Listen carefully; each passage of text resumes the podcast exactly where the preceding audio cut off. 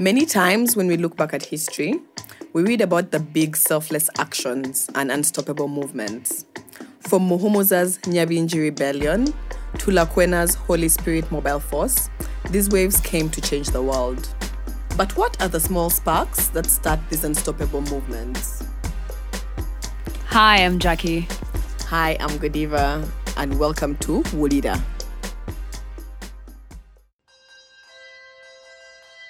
This episode will focus on a movement within the institution of marriage, something that will affect most women at one time or another, whether it is actively avoiding it, jumping straight into it, or watching your parents negotiate it, or even all your best friends getting married in one very expensive year. We all have a relationship with this institution. This episode, we also have trivia time. Marriage, in the way we know it now, is a very white thing. So in this episode, we're also going to have the colonialism death toll bell. Every time you hear something directly related to colonialist cultural influence, you will hear the bell. At the end, the person who counts the most bells wins. For example, after the British arrived, Ugandans started eating with forks and knives. Got it? Good. But first, let's start with the gentle wedding bells of marriage. The spark for this widespread movement was ignited in the life of two little-known Baganda women in 1947. Our first good Muganda woman marries a young, educated Muganda man in a traditional ceremony. And in fact, he's so smart that he gets a scholarship from the British Protectorate government to go study outside countries in the UK. The original Musama. Did you hear the bell? Are you following? Yeah. Those days, before you went, you were encouraged to make a will since anything could happen to you. So he made the will. In this will, he left all his property to the woman he had been living with and their children, naturally. However, hashtag men are trash. When he came back, he forgot about the will. In fact, he forgot about the whole first wife. Remember Lawino. He fell for another woman, Lovinsa Senkonyo, married her in church and forgot to make another will. So imagine this Lovinsa's shock when her new, happily educated, British-accented creme de la creme husband dies in a car crash. And what happened when he died? All his property was to be inherited by the young son of his previous partner. But Lovinsa also had children. She was widowed, penniless, with mouths to feed and a heartbreak, as apparently he did not even tell her about this previous alliance. So Lovinsa was part of a group called the Young Wives Group. Not Omuchalo Muto like you would think, but the younger chapter of the Mothers union. Remember when we referenced it in our education episode? Just so you get a sense of what the Young Wives Group is, a former bishop's wife described it as, and I quote, a trade union of women married in church, defending their own rights and status. It's interesting how she describes this club as a trade union, because wives are indeed workers. Yeah, no. So you can imagine when they heard about this car crash. They were scandalized.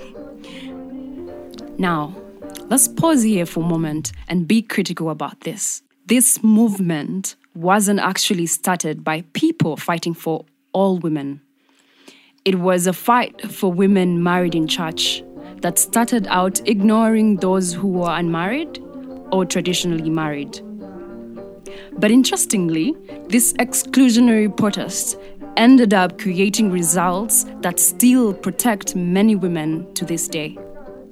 So we look at this story of one aspect of the Uganda feminist movement for what it is, complex. And I would like to ask the audience to think about this as one step on a ladder of many. Ugandan women have continued to build on this foundation, expanding the issues addressed beyond church women's issues. So, let's get into what happened. For Lovinsa, it's time to secure the bag. The Christian Married Women's Group fought for Lovinsa's right as a church wife to have a third of her husband's estate and the house for as long as she lived. They wanted her to also have a say in all the matters concerning his estate and be the principal trustee for the children. Let's remember, this was at a time that women weren't working in the way that they are now. Her husband's death left her stranded. She needed protection. But what about his first wife, traditionally married? Mm-hmm. What happens to her? In any case, all this went directly against the clan, which usually meddles in estate matters. To handle the clan, the women's group wanted the clan's role to be confined only to the ceremony of declaring the heir and to have no claim on the property. The women's group rallied. They went to the Uganda Council of Women. They stormed the bishop's residency in Namirembe, demanding that the church put pressure on the protectorate government. Lovinsa's story had struck a chord. It was not just her issue, but many saw themselves in her. It was no longer a personal issue, but it applied to many Christian women. They formed the Widows League and joined the Uganda Council of Women to discuss these laws. This is where things change. Although mostly upper class, these women started challenging both traditional culture and modern, in quotes, colonial culture, looking for their seat at the table. In 1958, Uganda Council of Women member Pumla Chisonsonkole joined the Legislative Council as the first African woman to represent Ugandans in this body. Mm. In 1958, the Domestic Relations Bill was tabled by Barbara Saben, a European woman who up to this point was representing Ugandans. This was a whole 10 years after Lovinsa's case. Slowly, things were happening. They published the booklet, Laws About Marriage in Uganda, in 1961 in simple English and translated it to different languages.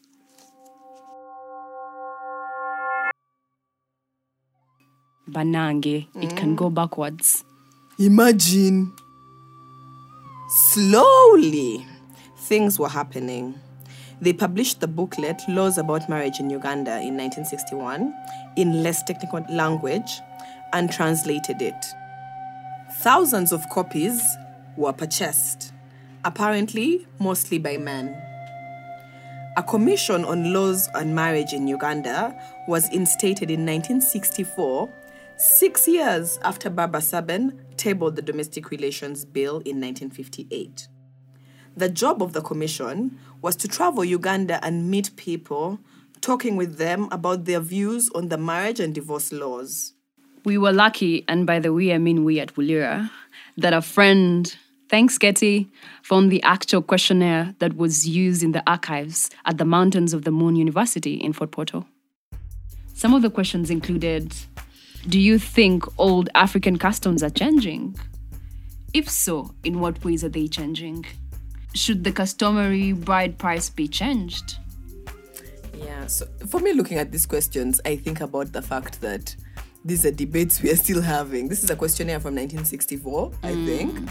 And this question of bride price has actually stalled the passing of the Marriage and Divorce Bill, which of course started as the Domestic Relations Bill in 1958, up to now 2020. I guess also what this shows is, like, at the gates of patriarchy are some really key women. Because I remember now, like, fast forward to, like, the marriage and divorce that is collecting dust on the shelves of parliament. One of the key criticism that was coming at Kadaga was that she's been in parliament for how many? 2 terms? That's probably 10 years. Mm. And the debate hasn't moved anywhere.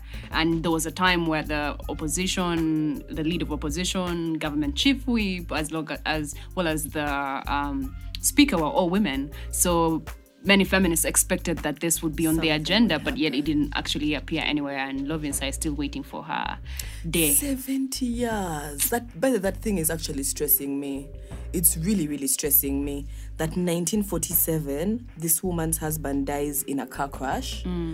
And these women rally together to say, no, like we've seen how this thing can happen. Let's storm the bishop's house, you know. Then 10 years later, we see Pumla in parliament and Barbara, what's her name? Barbara Saben, tabling this law. And this was already 10 years later for Lovinsa, you know. And now for all of us who are now having this conversation, this is 70 years later. But you know, and But you know the role that the church has played, that it has played like historically and continues to play. Because I remember the only time when the bill came on the floor of parliament, or they were like proposing that it be removed from the shelf and, you know, come be actually taken to the committee, because it actually, like, they haven't sat down to do anything with it. And one of the critiques from the men was that divorce is very un-Christian and very anti-Muslim as well. Yeah. So if they can remove the word divorce, then maybe, just maybe, the law will pass. So there was that whole bit of like, to say marriage and divorce is to preempt. It's anti-Christian. Yeah, it's to tell people that you can divorce. Well, Christianity is trying to tell people that marriage is this... Yeah, it's permanent. Till death do you part. Yeah, but yet you're legislating, telling people that you have the option. So, yeah. And I really hate, and I guess this is also a critique of the Ugandan feminist movement then and now, this insistence on begging the church to somehow fight for women's rights, you know. When these women stormed the bishop's home, I understand where they're coming from, because this is a bunch of middle-class women who are trying to protect their rights within an institution that they want to maintain, right? But this insistence on the church's approval, I think, is one of the reasons why the bill has never passed up to now. They've changed names how many times? It started out as domestic relations, you get. So I do not know how that then becomes I think it's just like the church and men are interested in protecting patriarchy, and there's nothing that we can say that will convince them otherwise. So I really think that Ugandan women have to start thinking, one, beyond trying to convince certain allies to help us change these laws, to how do we actually tactically confront a society that has insisted on excluding us. Because really, Kadaga has been speaker for how long? 10 years. When was Speciosa, our vice president? How long have the Matembes been threatening to castrate rapists? You know, it's too slow. It's too, like, it reminds me of that frustration that James Baldwin expresses when he says, "How long do you need for your progress? Honestly, your progress. How long?"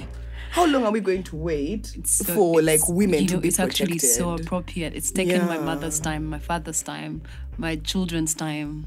We can actually count the women whose time it has taken. Lovinsa, Pumla Chisonsonkole, Makumbi. Like, how many post time has it taken for women to still be saying we need a law that protects our rights in marriage? You know? It's a bit disappointing for me, honestly, as an activist. It's a thing that makes my heart heavy, because it makes me realize that so much of the change that we are fighting for, even when it makes sense in society at the time, is something that we will never live to witness.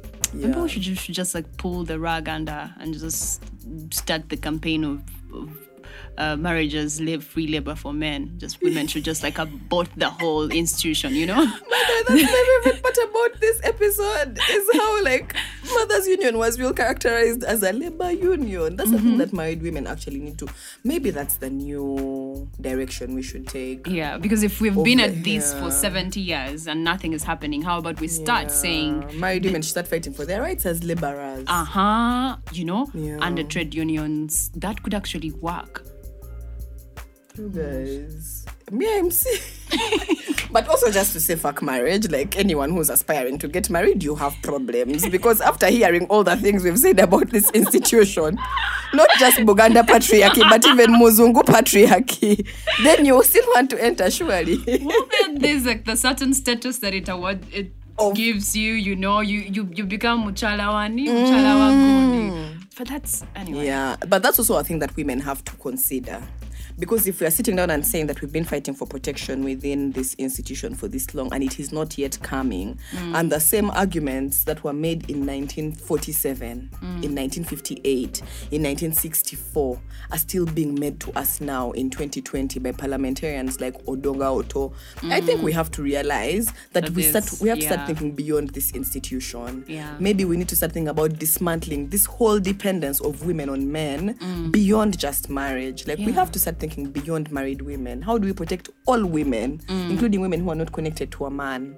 I actually think there are ways in which the marriage institution still affects women, especially like younger women. But also the fact that the Ugandan feminist movement, or should I say women's rights agitation, initially really started on the backs of these middle-class women who are very much invested in protecting this status quo. Yeah. It means that the status associated with marriage has continued to be like a thing that can be used to elevate some women over others, You know those critics that people on Twitter, especially people who come for like Twitter feminists, and then certain Twitter feminists is married, then they'll be like, so you're here telling women men are trash, but you're married, you know, like it's like you secured the bag. Yeah, the man is the bag. You know, like you secured the bag, now you're like misadvising these these children. Yeah, these girls were confused. It's so sad though that's like the things that we are told to aspire to. Can you imagine? Yeah. Like being a casual libera. I know. It's like a whole aspiration for it. Yeah, so basically what these early Ugandan feminists did was contribute to the creation of a hierarchy in which married women who, first of all, are eating crumbs at the top, and then the rest of us have to eat the crumbs of the crumbs. I really think that's like fine. I really love that women who are willingly entering into this institution can access certain protections, and we have continued to fight for them to access those protections. Yeah. But I do think that we need to be careful of that continued hierarchy of a good woman is one who is married. She's the one we should fight to protect. The rest of you at the bottom, that's where you fall in, you know? Yeah. And then it also creates so much room for the abuse of women when marriage is the one thing that institution for protection. Because also another thing that is keeping the marriage and divorce bill from passing is the fact that it has a section that makes it a crime to rape your wife. Yeah. And of course, the church is arguing that you cannot rape a person you're married to. And of course, men are arguing that you cannot rape your wife, you know. And of course, sadly, there are many women who are arguing that, like, you should not deny your husband sex, you know. So that's also another conversation that has stalled. The patriarchy really plays a number on us. Can you imagine, like, all these things that are wrong with this institution, but you wake up every day wanting to wear, like, some gown, walk down and then stress us by contributing to Bichi. Thank goodness for scientific weddings, right? Imagine a Zoom wedding meeting.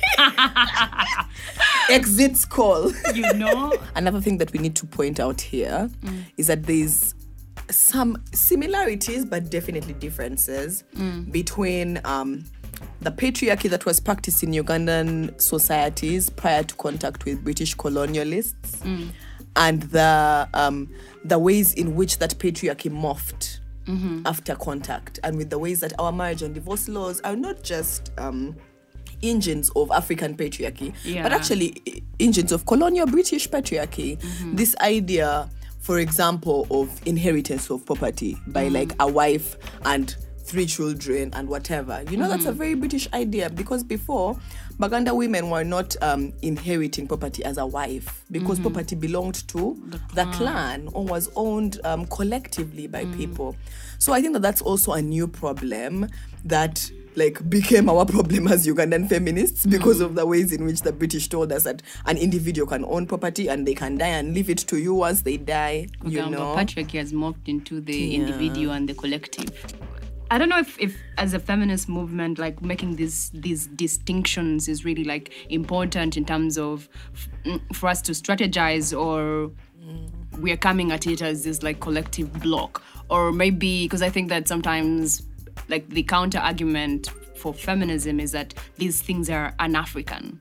difference maybe in understanding what was already practiced in terms of owning our own patriarchy, and the other key things like who owned the children, or how things were divided, or gender roles. Maybe those can come in as maybe weapons for feminists who say, look, the feminist movement has always been here. What we have here is just language and framework that is, you know. And then these ones just added for us things to fight against, which they were already, like the ways they were oppressing their women, then got added onto ways that. And the Ugandan men were like, here we go. Of course, they are fighting for it to death. Hey, these guys really enjoy. I think maybe like the questions we should be asking yourselves, I mean, for those who aspire to this marriage thing, key things is why. Mm-hmm. Why do you want to get married? And maybe if you can be honest with yourself from there, then we can probably have a conversation going forward, because I don't see, like, there's no legal protection in terms of property. You'll be screwed over. I think the major benefit for marriage for... I guess especially married women, because the assumption is that we come from a culture where women don't really inherit property. So most women will probably enter into a marriage landless and acquire property together with their husband. I think that's the main protection that our courts have offered. They don't protect anything else. And I'm inclined to think, especially with the ways that our laws have developed over the years, including, of course, with the influence of colonial patriarchy, right? Is that most women are actually more protected outside of marriages. Yeah. Because women are not just unprotected by the law, they're also unprotected by society. True. This stereotype of, like, Lovinsa's story, let's not even go beyond Buganda. Let's just stay here in Kampala and surrounding Masaka areas. This story is so common. You can literally walk into, like, let's say a conference room. Let's not even say a market. Into a conference room with middle class, these women of this of like Lovinsa's, you know, class, and ask them about a woman who has been abandoned or who has found herself stranded because husband left property and now the clan has appointed an heir. It's like the storyline of three stories Jennifer Makumbi has written. You get, it's that common for Baganda women to be denied property in this manner. I really think that women... But even when, even outside of the property, if the man didn't hold property, clans usually will divide the children as well. Because if they claim that the woman is incapable of taking care of them, then they start to redistribute them to Ankwa Gundi. You go here, like, outside of the woman's, you know, authority, or even of your consent. Own property. Yeah, and they just be like, this is our husband, this is our son's property. Sad. It continues to happen across cultures as well. And I think the most recent case we have is the decision that the court handed down to say that it is unconstitutional for clan members and husbands to leave property to the eldest son and, like, basically leaving a woman to be a tenant at sufferance in her own house, you know, which she basically built together with her husband, and to say that the son will hold it while she stays there until she gets married or until she dies. I think the court has said that that's against the rights of women now. Yeah. The case is the case of Kolia versus Kolia. My Uganda is suffering. But anyway, the case is Kolia versus Kolia. It was civil suit number 150 of 2016. Imagine, again, the point of time, you know? But you know what's also interesting in terms of context and in terms of Buganda is, I think, was it the late Nsambi, when he actually, like, legally left his property to his daughter. And then you have this clan... The clan was up in arms. You know, and trying to say that they're going to court. So many, like, men. Yeah. How do you even, like, contest something that is legal and you say you want to take it back to the same courts and claim that this shouldn't be a thing, that the property should go to the very many men in the clan, which is just, you know, a lot of this shit is bullshit. Okay, anyway, so what makes this particular case a landmark, you know, case and something that people should know about in the first place?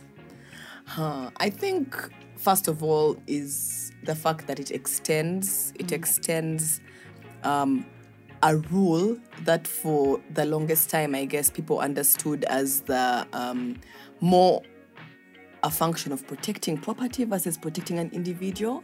Because initially courts were very concerned with ensuring that the property of a deceased person ends up in the hands of an heir, either that they've chosen or that has been chosen according to the traditions of that person. Mm-hmm. But of course, when you realize that in this traditional process, and this is the thing, is that the court is questioning a traditional process within certain Chiganda, I guess, communities, families, that the clan comes together and they choose an heir. And of course, the societal perception continues that women do not inherit property. So even in cases where women can inherit property, people will appoint a male heir. And so a woman, and I think that what this ruling does is that it's not about just the protection of property of a deceased person, but the protection of, like, someone who's still living who might have helped in the acquisition of that property. Which most of the time is actually true. Yeah, that women do a lot of work in the acquisition of property. Yeah. And then at some point it goes. I think the problem with women's rights issues is that oftentimes we have to rely on the sensibilities of people to enforce rules that already exist. Because in this case, the judge relied on Article 31 of the Constitution, which basically talks about protecting the rights of women. Mm. This thing has existed in the Constitution for how long? You get, even the courts in the case that said it's only the return of bride wealth that's unconstitutional. Mm. They were also asked to look at Article 31 of the Constitution. So I think that oftentimes we tend to have to depend on, like, the sensibilities of activist judges, of judges who are willing to push the mark, because too often people just want to maintain the status quo. Maybe and then also, like, the time, like, where, like, in time, the time that we're in, where, like, key movements have come up. You have more conversations around, like, women's rights. You even have, like, so-called allies who are now in these places who claim to be fathers of daughters. Yeah. So you have these people in these places, whether as lawyers or as judges, and you know, just seeing, like, the things, like, something that can happen to someone who was as powerful as Nsibambi, and then trying to rectify that in with whatever power that you have based on what you now believe, you know? Yeah, so society has shifted. I hope so. And I guess that was our point earlier, that slowly, things shift. Slowly, but they shift. So, Banange, if you're the Lovinsa, shout. Like, if you're silent about your pain, people will kill you and say you enjoyed it. Like Zora Neale Hurston says. Mm. So, yeah, shout out to the Lovinsas out there who started us on a path for change, which we are still demanding now, but we have more precedents to demand it with. Mm. Yeah. Yeah. Now, let's remember where all this started. Lovinsa. One widow's plight had gone from the protection of Christian marriages to a national debate on the status of all women in Uganda. One woman and her all-too-common trash man, a small spark, a conversation that turned into a movement impacting all women countrywide then and now, including you, if you're into that marriage shit.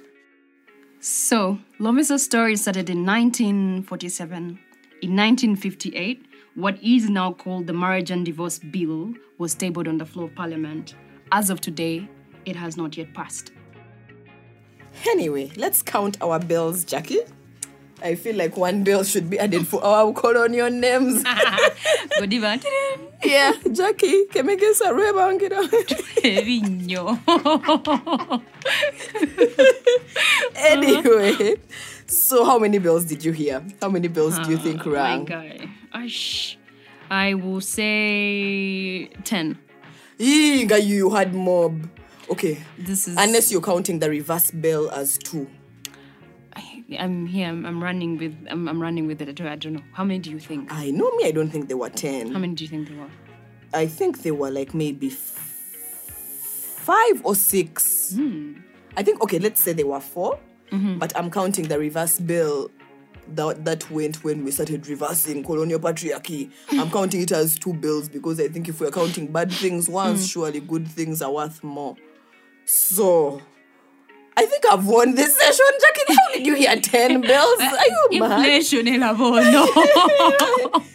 I don't know, but well, we'll see at the end of it all. Who's being, like, who's tallying these votes? Because how sure are you that you're right and I am wrong?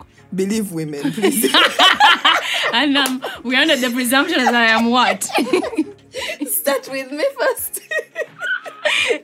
The producer has said, The producers have said.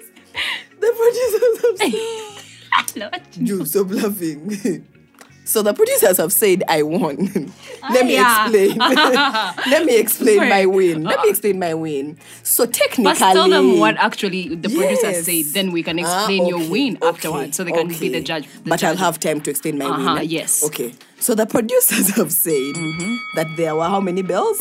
Six bells. That's excluding the death toll, which I counted twice. So if we count those 6 bells... plus the death toll, that means 8. But if we don't count the death toll in the producer's count, I'm right. But how are you right when the producer said 6? But first of all, Jackie, you said 10 or 12. You're not in the vicinity of the correct people. No, but 8, 10 minus 8, that is 2. I lost by 2. Good, where is your math? Oh my gosh, this was so cool. You guys, let us know if you also won like me. Or if you're petitioning and contesting like me, these results. We are excited to say that this season of Wulira is made possible because of feminist money, specifically donated by the African Women's Development Fund and FRIDA, the Young Feminist Fund. We would appreciate more from the rest of you. May feminist money really increase. Thank you for listening. You can find Wulira on SoundCloud and iTunes. You can also follow us on Twitter. And as usual, all our notes and sources will be shared on our Medium page.